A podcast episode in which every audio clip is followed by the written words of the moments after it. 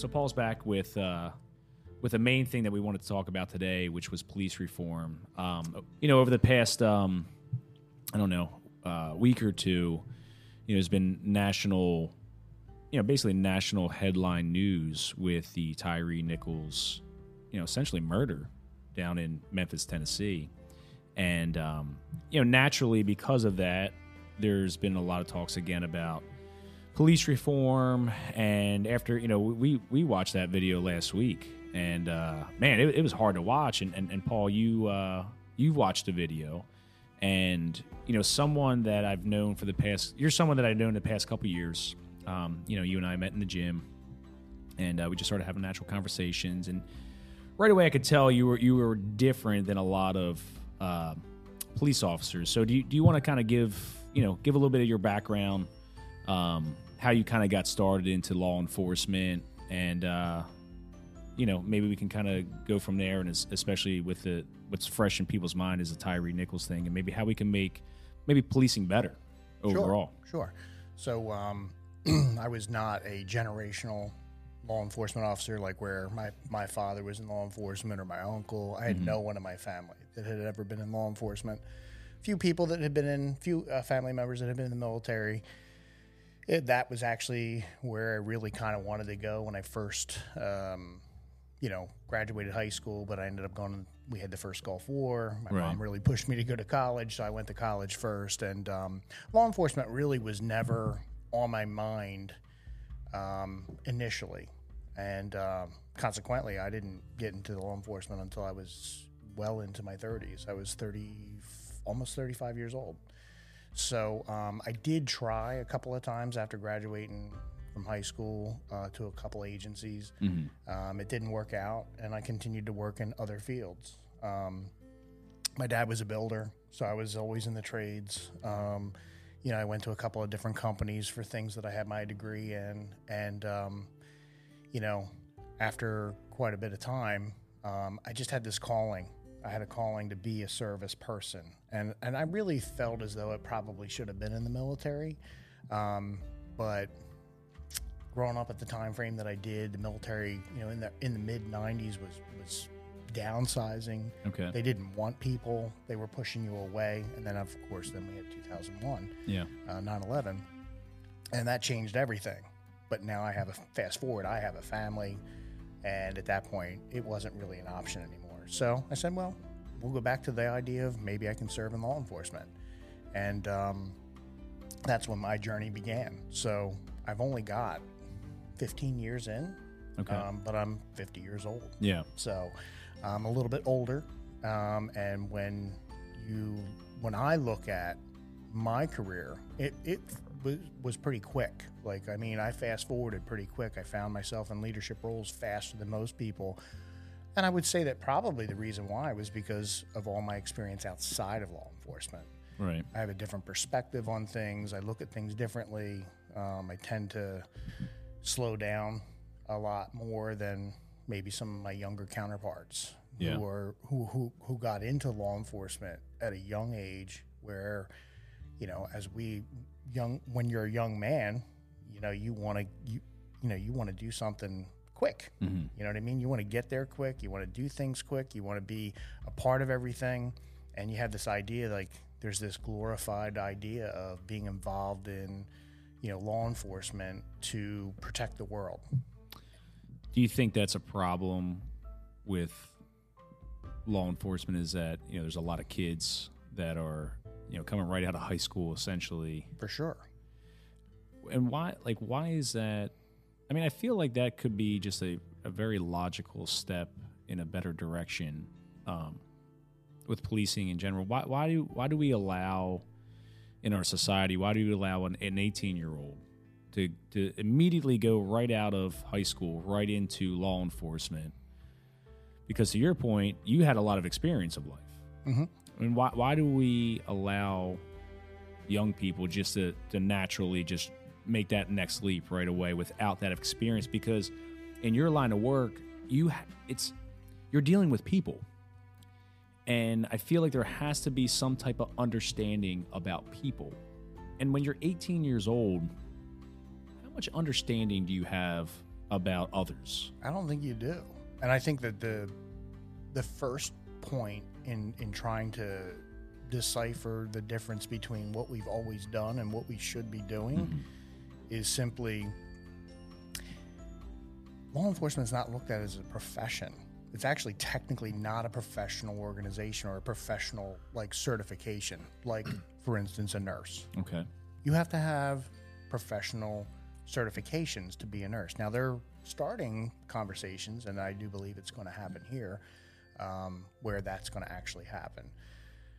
But the education isn't there. Like you, you don't require a college degree. You don't require any type of um, formal certification outside of going to the police academy, Right. and it's relatively short. I mean, it's a five month And that's more physical than anything, right? it's physical and mental because you know I've, I've been an instructor and it's it's physical and mental um, there is a mental part to it but it's it's very basic it's very basic. I can't give you at the academy level we can't give you the experience that someone would have if they had been say a plumber for five years before they came in. Right. and some people would say well that's ridiculous. Why would being a plumber give you any more life experience than someone who just came out of high school?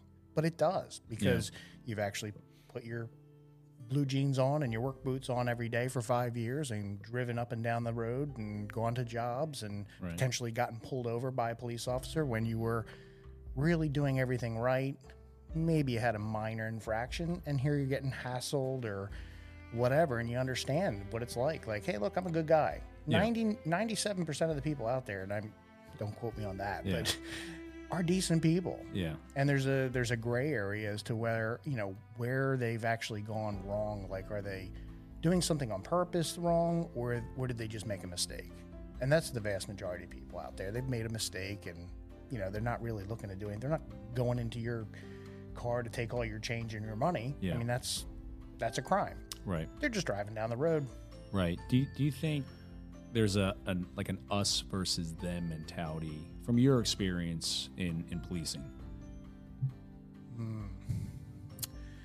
I think it depends on the department you work for, and I think that that is probably something that um, it's a culture, you know, in certain areas of the country, in certain areas of maybe each state, even even down to the county, because one town may have a different leader who sets the tone for his officers, his or her officers. Um, that's definitely what I, I think that where that comes from. I think, you know, rewind 10 years ago, that was probably a, a, a much more common theme. But as we're progressing Mm-hmm. now, I, I'm starting to see different agencies break off from that old mentality. Okay. And where do you think that old mentality came from?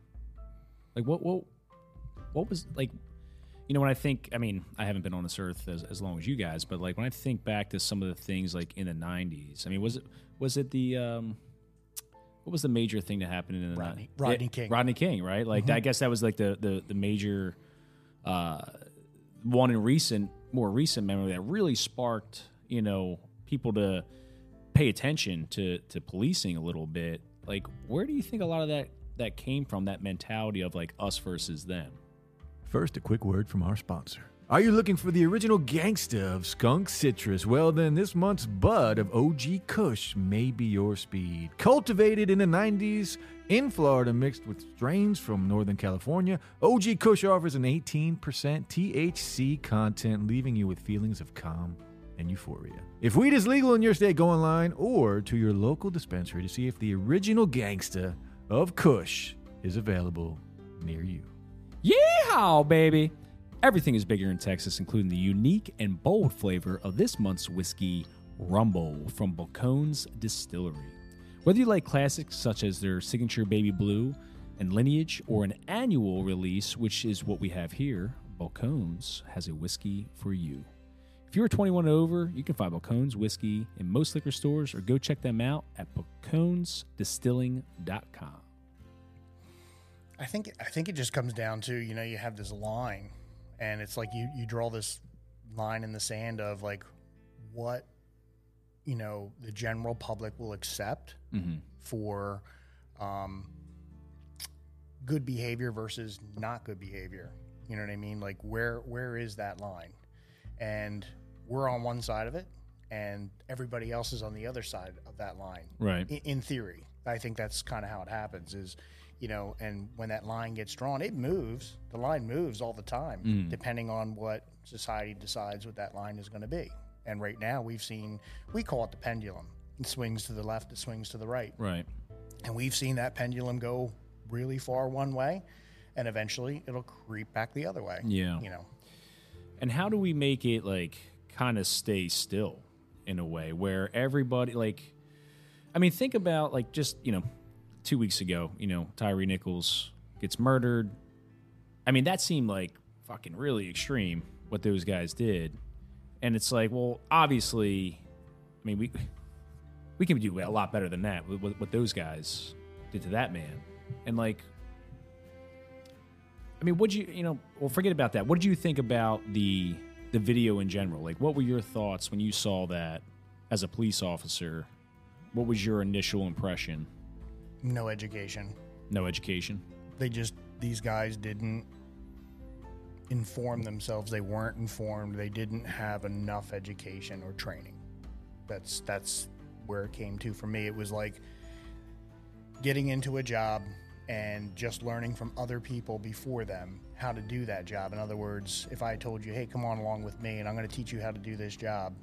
You're learning from me and that's how we're going to learn instead of a professional organization of many, many, many different people Right. who've put together a curriculum that says, okay, this is acceptable, this is not. Right. You know, if you teach me how to do something and I accept that and that's how I learn, that's all I know. Well, Yeah. you know, And it could be completely wrong. hundred percent. Right, right. hundred percent. Right. And and I've actually seen that happen where I call it the myths, the myths of anything. It doesn't have to just be law enforcement. It's like the myth of, you know, now everybody does what? What do we do? We fact check, right? Mm-hmm. We get on we don't we, we get on Google and fact check somebody when they say something. So, you know, we all have our perception, and and I say, well, there's a myth of of policing, or there's a myth of whatever. This is how we're going to do it. And until it's challenged, until it goes to court, until somebody challenges all that, that's the way it stays Yeah. you know and when you actually get into it and look at the real meat and potatoes of like say say you have to dive into the law book and actually read what the law says that's when you find out oh man maybe i'm not right about that maybe Right. i need to have somebody with a little bit more education a little pro- more professionalism to look at this and say how are we going to handle this how are we going to actually interpret this law you know So watching that video, do you think that you know those guys? I- don't know when they started law enforcement, but we could argue, and it's probably when they were maybe just got out of high school, probably 18, 19 years old. And to your point, where you're like you're being taught sometimes the wrong way, that like you got maybe they got molded mm-hmm. into having a perception, and maybe that that mold was well, you know, we're the good guys, they're the fucking bad guys, and we run these streets, and it's like a gang mentality. pretty much Yeah. So initially you're saying that I mean what should be the age do you think where people can get into law enforcement as a profession? So the vast majority, I mean, and you, you know, you, you talk about who's getting into law enforcement. We have males and females, and you know, we look at degree requirements. You can look at a lot of different things. You know, where where where are people actually mature? And, and I can only really speak for men because I'm a man. Right. So, um, and this is just a little tidbit about you know how we develop and i'm sure you you know quite a bit about this but our frontal cortex for a male doesn't really develop fully until 25 years old Yeah. okay i mean and that's where you look at young men we take a lot of risks we do a lot For of sure. things before we're 25 Yeah. and that's just a that's probably a line you know that 25 it doesn't magically happen at 25 Right, it right. happens for everybody at different ages just like puberty You're right. you know it's for some people it happened at 12 others it was 14 Right. um, so I think that that's one of the things, Nick. I I mean, obviously, you can't determine. I don't think that that's something that we can determine. You know, have they reached that point where they're mature enough to be able to handle these responsibilities. But certainly we can have tests in place. Right. And certainly one of the things that we can do to push that is, hey, I think the simple thing is you got to have a four year degree. Okay. So now I don't care what the degree is in. If you have a four year degree, you've elevated yourself to a level of, and I mean, let's be honest, college doesn't make you smarter, No. but it doesn't. does give you time to develop.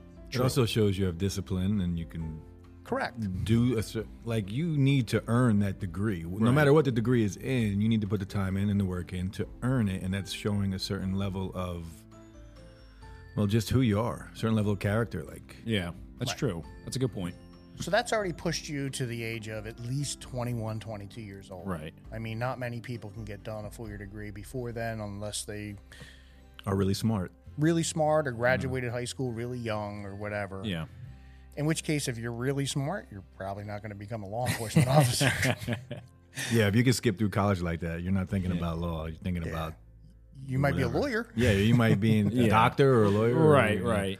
So, okay, so now are you saying just college? What if, what if somebody came to you? Or so, okay, so let's just say in a perfect world, the age is twenty five, and is it mandatory college degree or is it college degree or military experience or you know work experience? What do you think? I think that if you're going to make an actual age, Mhm. then I think it can be anything you want it to be. It can be a combination. If you're going to say, if you're not going to go with an age and say you can't apply till you're 25, say say they say you just got to have a co- college degree. Now we're at least ensuring that people are at least in their mid, you know, 21, early- early 22. Right, 22 yeah, years right. old. Um, that might be the start. You know, um, I wouldn't want to exclude people because I do believe that you know I could come out of high school and go be a welder for four or five years and really get a lot of great life experience. You know, and, Yeah. and be a very intelligent individual and be able to say, hey, I want to change gears here, and I want to work, you know, as a, as a law enforcement law enforcement officer. Right. So, so really, that I, and I think that could be two easy things to where we have an age requirement, and then naturally, because of that age requirement, it's giving people some type of natural experience, and the age requirement is because to allow you know the brain to develop a little bit more. You know, and and I mean that's a really good point. I mean, I, I think back to when I was 18 years old. I mean, if you told me to run through a freaking wall at 18 years old, I, I know you'd be, you know, I know you're joking about it, but I would think about it. I'm like, yeah, I can run through that damn wall. Right. I wouldn't even think about the consequences of that. I'll give you a perfect example. For me, have either of you guys ever jumped out of a perfectly good airplane and skydived? No, sir, I will No. not do that. I would love to, but I haven't done it. Yeah. doing that shit. I don't think I'm doing it ever Right. now. Yeah. But at 18, I would have done it in a Oh, heartbeat. Right. Yeah. You don't. You're not thinking of those 18, 19, 20, 22, Yeah. would have Right. done it. I've Right. bungee jumped and things like that before, which mm-hmm. I think like I, that's don't think I more would do that now. Like I've swam in the middle of the ocean with sharks. Like I wouldn't do that now. Right. Right. Like Because you're smarter. yeah, yeah. I value my life a little more. Right, yeah. right.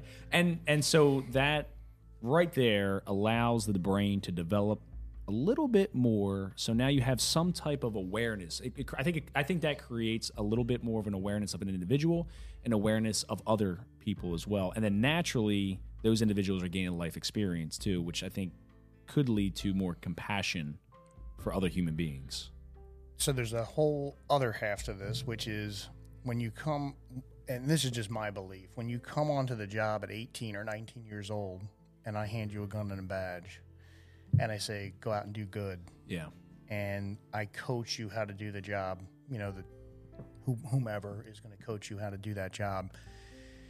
Depending on your coach, you could come out really, really good, or you could come out not so good Yeah. you know, and you could go out there and you can get away with things for a long, long time, and then you can find yourself in a situation like we see on TV, Yeah. you know, um, and I think that that is a real key important thing that you have to watch, which is, could you imagine having all that responsibility at 18, 19 years old? And I mean, we look at our military and we say, look at all the responsibility they, that we put on them Yeah. when we send them overseas. An 18 year old young man, young woman who's put in harm's way and you know they come back to the you know come back here after they've been in harm's way and seen things that maybe they weren't ready to see or how to deal with things that they weren't ready to deal with. Some people can deal with it. Yeah. Obviously, we have we have very, um, you know, we have people that come back and, and lead very productive lives, but we has al- we also have people that don't, Yeah. and you know that's unfortunate. How do you weed through that to determine who's ready for it and who's not? Well, I think that if you make them a little bit older, they are going to think about those things a little bit more before they rush in. Right. And I think that's the real key to it is not rushing into things. You know, maybe taking a step back and thinking about something and saying, all right, how do I want to handle this situation? I have two people that are out arguing. Am I going to escalate this or am I going to de-escalate it? Right. I mean, we they're they're trigger words now: escalation, de-escalation. It's like a big thing, but quite honestly, de-escalation has been going on forever, and, and that's what our my goal is. It's it, it's I think what an experienced uh, law enforcement officer would do in general, unless they were trained not so well. Yeah. Um, what else do you think could be done to improve, you know, the the perception of law enforcement or to improve policing in general? So that's so we have the, so we have the age requirement, we have the experience. What else do you think could could happen to where, yeah, this is something we could put in place to just progress to a better level, so more people, less people get hurt, less stupid shit happens like we just saw in in Tennessee. Um, what do you think? What do you think we could do? Ooh, that's a good question. Um, I mean, we have a lot of things that have, that have been out there that are tried and true, um, and it, it, this is where that pendulum come comes into play. Where, like for instance, you have PAL, Police Athletic League. You have um, youth police academies. You have a lot of community policing events and so on and so forth. Coffee with a cop, Christmas shopping with a cop, whatever Right. it is. There's a lot of things out there that we do, but the problem is, is it's time, money, Right. effort, Yeah. you know, because it takes a lot of effort to put those things together. They're absolutely worth it, but now we have strained, um, maybe a strained department that's low on manpower. I mean, that's a big problem right now. We're low on manpower, so where are we going to cut first? I, I have to put so many people out on shift to deal with the actual complaints. So, can I have a guy out there doing coffee with a cop? Right. You know, I mean, they're working Right. you know but their job is to you know meet and greet the public and talk to the public and do things with And- the public and with the kids and so on and so forth which is all great and it really is a, a good thing to do but we also have to do the job Right. Well, and that's I, I didn't even think about that. So you have these these community events where you're developing a relationship with people inside the community, and I, and I would say like just looking at that last week's video um, with Tyree Nichols, it's like that that's your fucking community member, man. Like you assholes just you didn't even look at him as part of the community. You just freaking looked at him as something else. Like and I think building relationships with people inside the community where, you know, hey, we're community members, you're a community member, like we're here together. We're just trying to make sure like shit just doesn't get crazy and out of control. But, you know, you start having this compassion again for other human life and and and building that relationship. Do you think um I don't know how much you looked into uh, maybe into this department down in Memphis, but do you think they would even have something like that down there? i'm sure they do i mean i don't know um, off the top of my head i hadn't looked into them but i mean it's pretty nationwide where there's a lot of different programs you know for um, community policing Right. Mean, it, it's everywhere and it's it's you know it's a staple in law enforcement at this point um,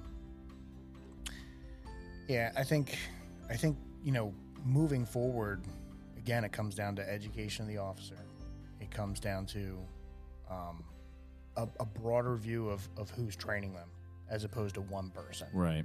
you know you gotta have you gotta have a level of um, um, oversight Yeah. you know you can't just let one guy teach another guy how to do the job and then be like hey they're doing good Yeah. you know they're making arrests they're doing their job how are they doing it Right. you know are they being reviewed are they being looked at you know um, and nobody likes to have somebody over their shoulder all the time but i mean i kind of liken it to a to a football team, a wrestling team, anything, like you got to have a coach. Right. And if you don't have a coach looking over your shoulder and telling you how to do the job better, Yeah, a good coach has to be a good coach. it's got to be a good coach. Right. And and that's so that goes into a whole nother thing with, and I'm sure you can speak to this too. Um, you know, in your own life experience, where let's look at the supervisors that we have, not just in law enforcement, Right. but any job. Any job. Right. Who are these people? Right. There's And a lot of bad Un- leaders out there. Unfortunately, the vast majority of them that I see are people that you really don't want leading anything. Yeah. So, that you kind of just mentioned something about wrestling and maybe football coaching, but what about the physical capability of an individual? And you and I have talked about this before.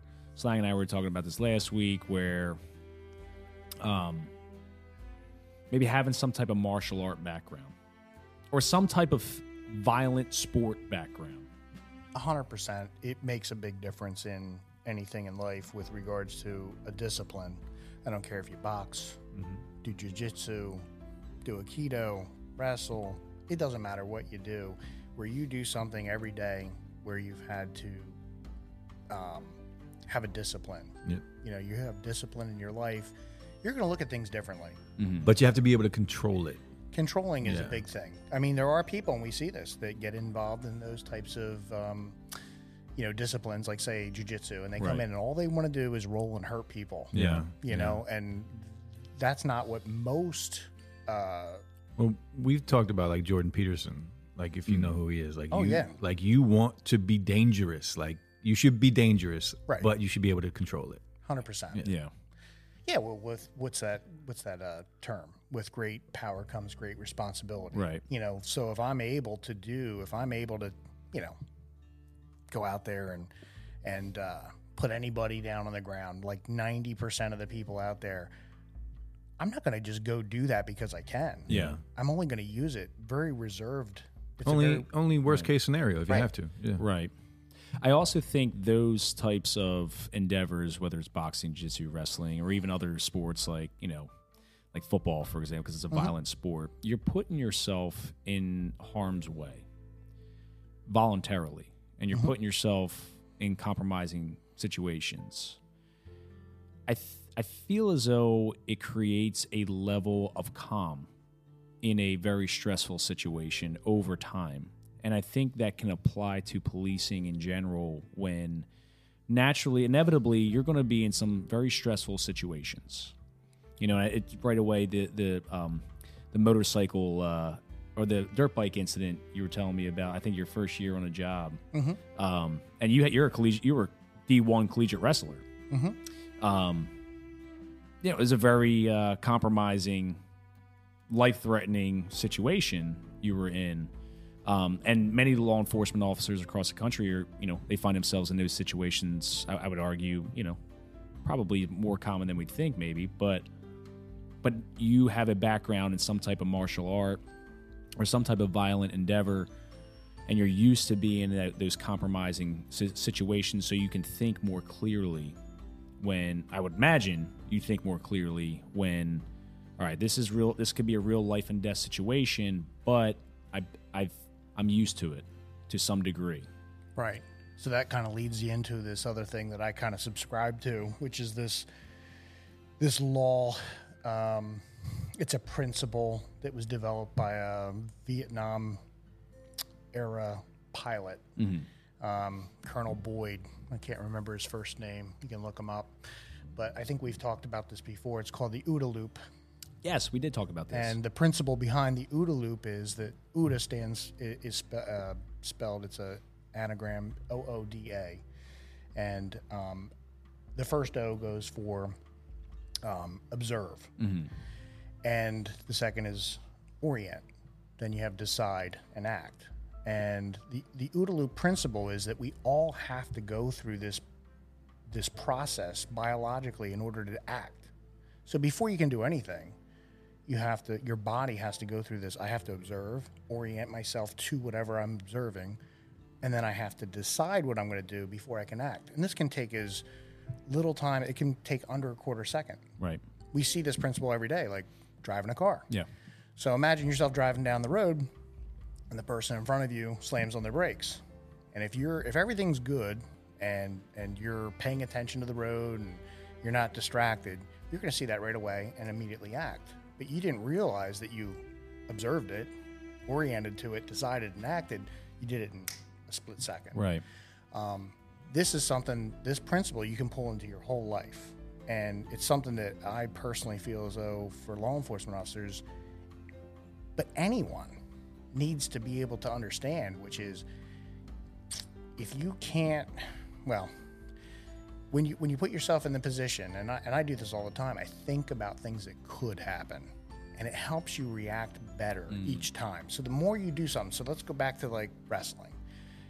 You have moves.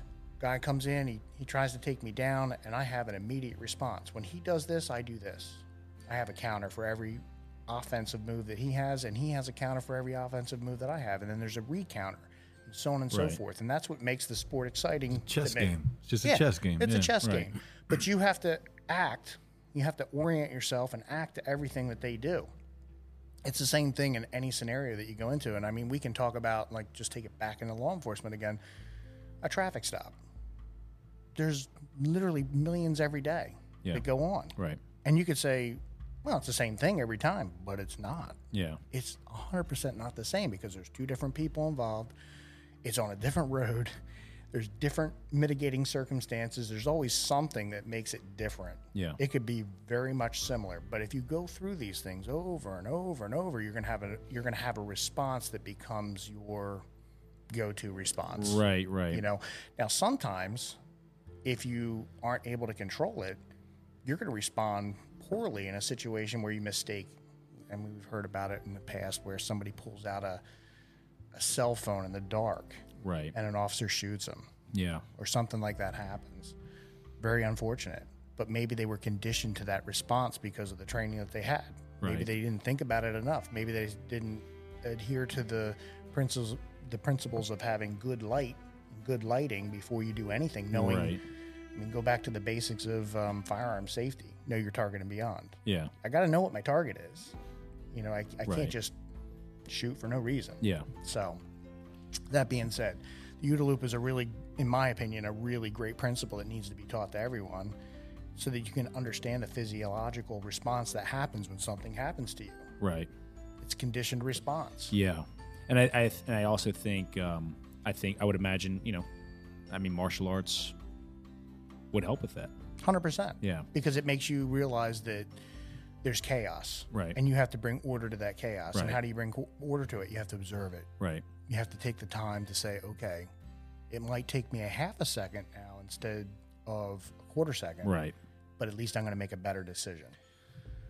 Do you think that's something that could be required in law enforcement for potential candidates to not only have a current background in some type of you know violent uh, sport and currently training as they're going through the academy and make that a requirement uh, for them throughout their career to continuously train Well, I think we might. I think you might end up. I'm thinking about this here. You might end up losing out on some really quality people. And what I mean by that is not everybody is uh, meant for just the street and law enforcement because you still need people that can do other parts. There's so many parts to, to, to the uh, machine right that need to happen, and not everybody. It's, it's like a football team.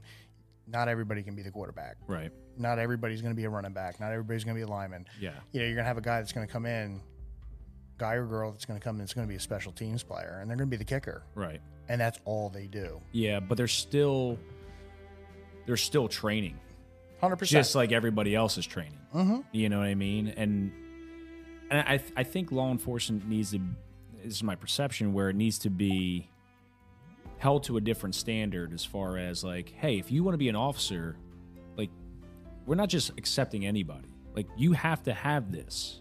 And yes, we may miss out on some quality people that you know could be doing some good behind the scenes stuff, but you know, like we have to hold everybody to this standard. Yeah, I, I, I guess maybe what I'm what I'm really talking about is is that you know you have a certain type of person that goes out for a football team. Right. That's true. you know, and even if they're going to end up just being the kicker, you still have that same mentality Yeah. all the way through.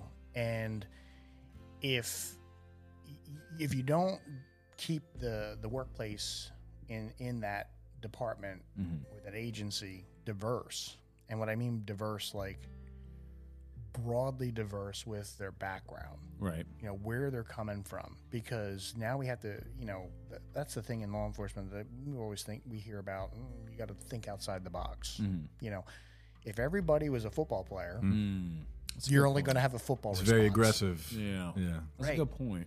so you kind of need some other people who may okay so maybe the, their martial art is more aikido or maybe it's um, a more gentle you know if you're if you're if you're thinking of of different types of things that they could do Right. to come into. But I understand what you're talking about. You know, like you want everybody to have that discipline, that knowledge. You know, almost that blood, sweat, and tears of of um, development. Yeah. You know, because at the end of the day, you're able to control that, or maybe better able to control that. But you still need some people out there that are going to be maybe completely different than you Yeah. We Like need it to balance. to balance Yeah. everything. Right. Because if you don't have that, you know, I mean, uh, Then you're just 100% go forward. Like, right. go Right. get them. Yeah. I'll throw this out there. Like when I first started in law enforcement, I was pretty like anti-female law enforcement officers, and just because you know I'm a man, and I looked at it like, well, there's not one woman out there that can, you know, take me down. Right. Let's just say that. And I'm not saying that there might not be one out there because there's some pretty pretty tough ladies out there, Yeah. but but it's not the norm Right. you know when you when you normally see that and i was just like this is ridiculous why would they be here you know like that's they're taking their lives into their hands i mean Right. we've seen so many videos Yeah. where somebody you know a bad guy decides to knock out a, Oh a man, I see a female lot of videos on Yeah. that. and you're like that's insane Yeah. but that being said when you partner with a female Right. when you put a, a you know quality male officer with a Mm. quality female officer there's this real good balance between the two and there's things that she can get you know in a conversation in you know when you separate off and you know maybe that subject isn't going to do anything because now you have two people there Right. and he's looking at the, the maybe the male officer and saying, "Well, he can handle himself," and she's very confident. And I'm not saying she can't handle herself because she can, Right. um, but I've I've experienced this where I'm on the job with a with a female officer and been like, "Wow, this is." I I wouldn't have gotten this far because it maybe it brought things down. Maybe it dis- de-escalated just because she was there. Interesting. I never thought about that. That make I mean it definitely makes sense. Um, do you think another component to better policing has to be throughout your career? There has to be a physical requirement, not only that you can complete certain physical tasks, but also you maintain maybe a certain body composition, certain lifestyle.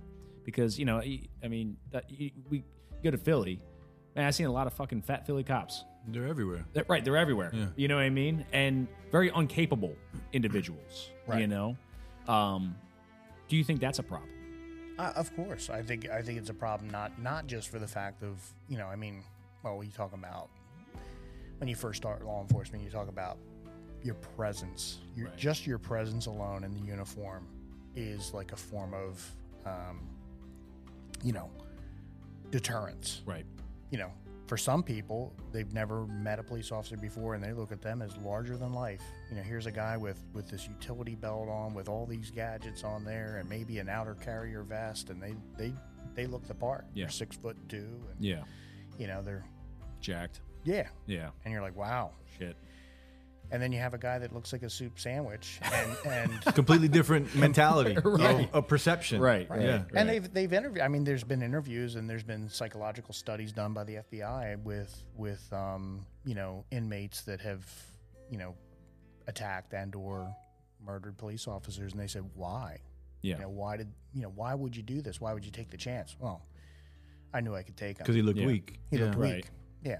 So that happens, Yeah. and we and they talk about that with us all the time. I mean, you know, when you first get into the into the job, it's all about you got to look a certain way. You know, you have to be confident. Yeah. And, and that comes from a lot of different places. So it doesn't mean that you. It's it's almost just a perceived perception that Right. you that you can handle yourself. Um, that doesn't happen for all all of them out Yeah. there. And I, I think that could be a way for policing to get better. I think it's, it's going to weed out, it would weed out a ton of individuals. Well, that would also, if you have to maintain a certain level of physicality, like your whole career, that's going to create discipline as well. For sure, Like, right? It's going to make you more disciplined if you have to keep that. Right. This is a standard I have to hold Yeah. for my job. A lot of a lot of agencies do. They they do require this. It's not um, steadfast across the board. Um, some of it's voluntary. Some of it is mandatory. But a lot of times it's mandatory for maybe promotional appointment. So maybe you don't have to be compliant. You have to go out and try the test, and maybe you don't pass the test, and all that means is you don't get promoted. Right. You're still going to keep your job. Yeah. I got Um, you. Which, you know, I mean, look, I've gone through injuries in my career. I've gone through a lot of different things in my life, and my fitness level is going up and down Yeah. all throughout. For me, you know, I have that background where, you know, if I'm determined, I'm going to get back in shape. Yeah. Um, not everybody is like that, and and that's where having maybe that background in some type of martial art or some Yeah. type of sport, some combative sport, where you're like, hey, you had to really work hard to get here. I call it the Rocky complex because I grew up with Rocky. You Mm-hmm. Yeah. know, like if you're the guy that can go out there and and and you know use the sledgehammer and and uh, at the junkyard and do all the runs and Yeah. do all the one-handed push-ups and all like you know all that stuff, you know, and you're not going to quit. That's the kind of guy you want, you know, Right. you, you want there. You, you want somebody that's not going to quit on that. Um, but if you have people that have never done those things, you don't know what they're going to do when, Right. when the proverbial shit hits the fan. Right, exactly. And that's and that's just it. I mean, policing, you know, firefighting, military, whatever, like they're fucking physically demanding jobs. They are. You have to be in some type of physical shape and, and we've all seen many cops that I mean, you don't do a damn thing. Mhm. You know, and I think that's a, I think that's a problem. It is a problem. Yeah. I mean, it, it definitely creates a problem. I mean, you can you can get into that. You can go down the road of you have all these tools on your belt Yeah. That you can use to help yourself overcome a situation. And if your physicality mm-hmm. Yep. is not up to standard, you may reach for something that That's exactly right. If, like you, for instance, you're going to be able to take somebody down and hold them down and keep them in place. Somebody that's not physically fit or that can't do that, they're going to pull out their gun or they're going to pull Do out yeah. something else Right, to, do to something get the job done. And this is the this is one thing that's really interesting to see. And if you, if you if you've YouTubed it ever, you know you can see real you know, like civilians that have gone to like simuation places where they've actually taken. They've even had police departments. I've seen it on the news where they take a newscaster through a situation where like they go through like two or three days of training on how to use force. You know how to maybe draw their weapon and, and so on and so forth. And and they actually put them in the eyes of the police officer or you know whatever they're doing and um, they run them through scenarios day one day two day three and you see the, de- the development that they have but they still make big mistakes. Yeah. you know and that's only a three day course. You know and i and i go back to the cell phone. Guy pulls out a cell phone. He's very aggressive. He's yelling so on and so forth. He says i'm gonna i'm gonna hurt you. I'm gonna i'm gonna i'm gonna beat your brains in. Yeah. and you know you're you're supposed to be the officer and here this is a person that's an untrained person but they've gone through some training. Yeah. And they kind of know what to expect because they've said, look, you're going to be in a high stressful situation, and you know we don't want you to pull out your weapon unless these things happen, these parameters. Same thing that the police officer's been taught, and yet they pull out that gun Yeah. when they shouldn't have, Right. you know, and that's when people start to see and realize how much training you need to be able to be restrained enough to do these things, and then and then you go back to you can always fall back to the fact that you could be on the job for 15 years and if you're not staying up on things Yeah. Yeah, and I think this is maybe this. I know funding is probably a big issue, maybe with certain departments, uh, probably across the country. But I also think there is there has to be this responsibility of the individual who is in you know in this type of field of work that hey, okay, whether I'm getting paid to do this or not, I have got to continuously train, train with my weapon, train with my my, my you know my hands, uh, lift weights, run, swim, you know, do yoga, uh, interact with the community on a regular basis. Like even if I'm not getting paid for it, I still need to do this on my own because I might be in a situation on my job where my life might be on the line, their their life might be on the line. I might do something stupid, and I don't want to do anything stupid. Right. Another thought that I had, we were talking about this last week. This this will never happen. Oh my god, I know where you're going with this. This is this shit is not happening. This will never happen. But I think this could be a step down the road. I disagree with this, by the way. Okay. Would be before you get hired, you have to have a certain amount of psychedelic trips. yeah.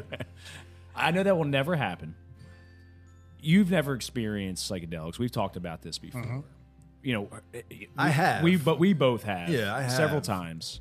And I, and I can tell you this: the amount my mind has opened up, the the ability for these substances to make an individual more understanding, more compassionate, more sympathetic, I think could be ah. used as a great tool in a job that can be very violent. How do you think that psychedelics make someone more compassionate? I am only speaking from anecdotal experience.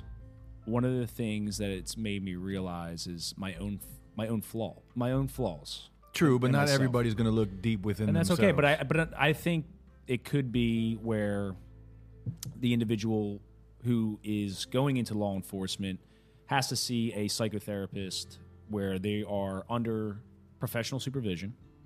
They do X amount of trips through. it's so crazy. I know it's. I understand. I'm just saying, like X amount of trips with a with a professional who guides them, who helps them, and then there's this this debriefing after each trip, and like, what do you learn, and then try to apply it to the field of law enforcement, and how can we use what you've learned through these experiences? How could this help you?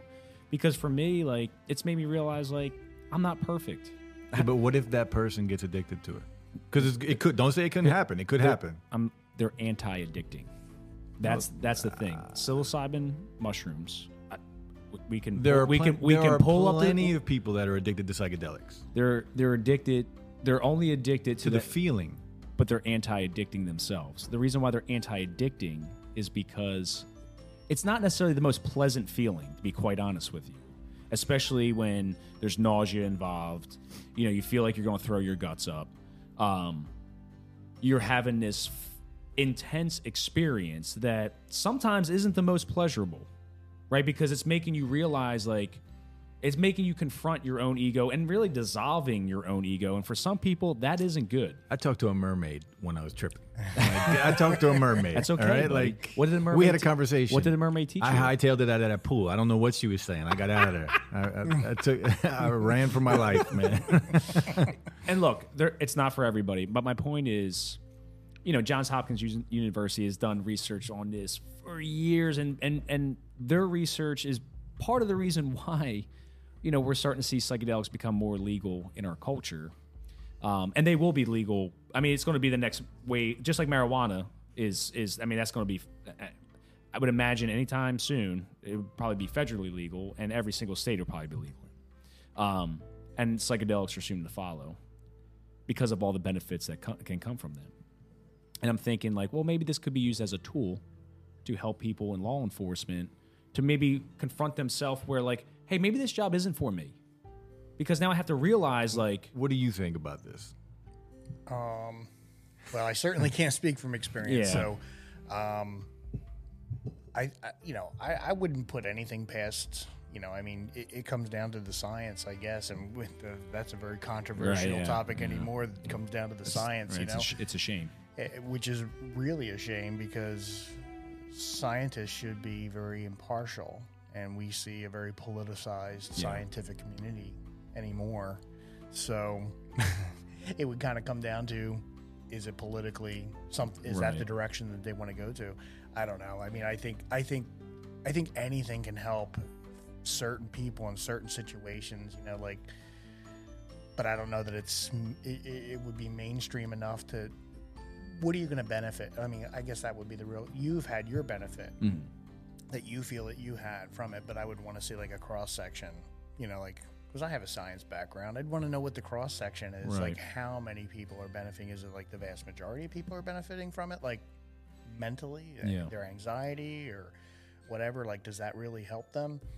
I don't know that that's necessarily, you know, being able to confront your own flaws and so on and so forth. Is that necessarily something that is driving the policing, if you want to call them issues, that we have today? I don't. I don't think you need psychedelics to do that, though. No, I don't think so either. Yeah. I mean, I've I've been able to confront myself as time goes on because I'm an open person Yeah. and I'm I'm willing to accept you know Well- that from other people. Like, hey, I think you're being a jerk right now. Yeah. Okay. Well, how come? You Yeah. know, and, and I'm not going to be defensive about that. I, I think you're exceptional.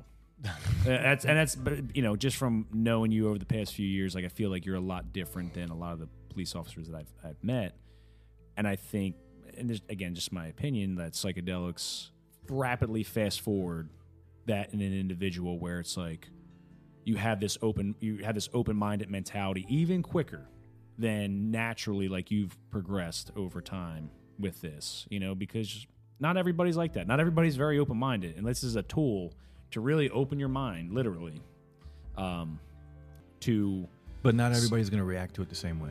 that is true that's why you have to do it with a professional you know i, I don't know this is just a thought i don't know i just think So this is where I, I look at the thinking outside of the box. Right. That's great. And I it, and, and as a you know, if if we were in a company together and I was your boss, I'd say hey, that's a great idea. I'm love the fact that you're being very creative about this, and let's let's put that on the on the back burner. for a while. Let's just sit on this right for a there- while. there's a lot of Yeah. things that and are we'll easier See, and we'll see what, what goes on. Right. Let's, let's take some of these other more mainstream Yeah, ideas yeah, and, yeah. and, and start with those. You know what I mean? No, I understand. Because how about this? It, you want to take it a whole nother step.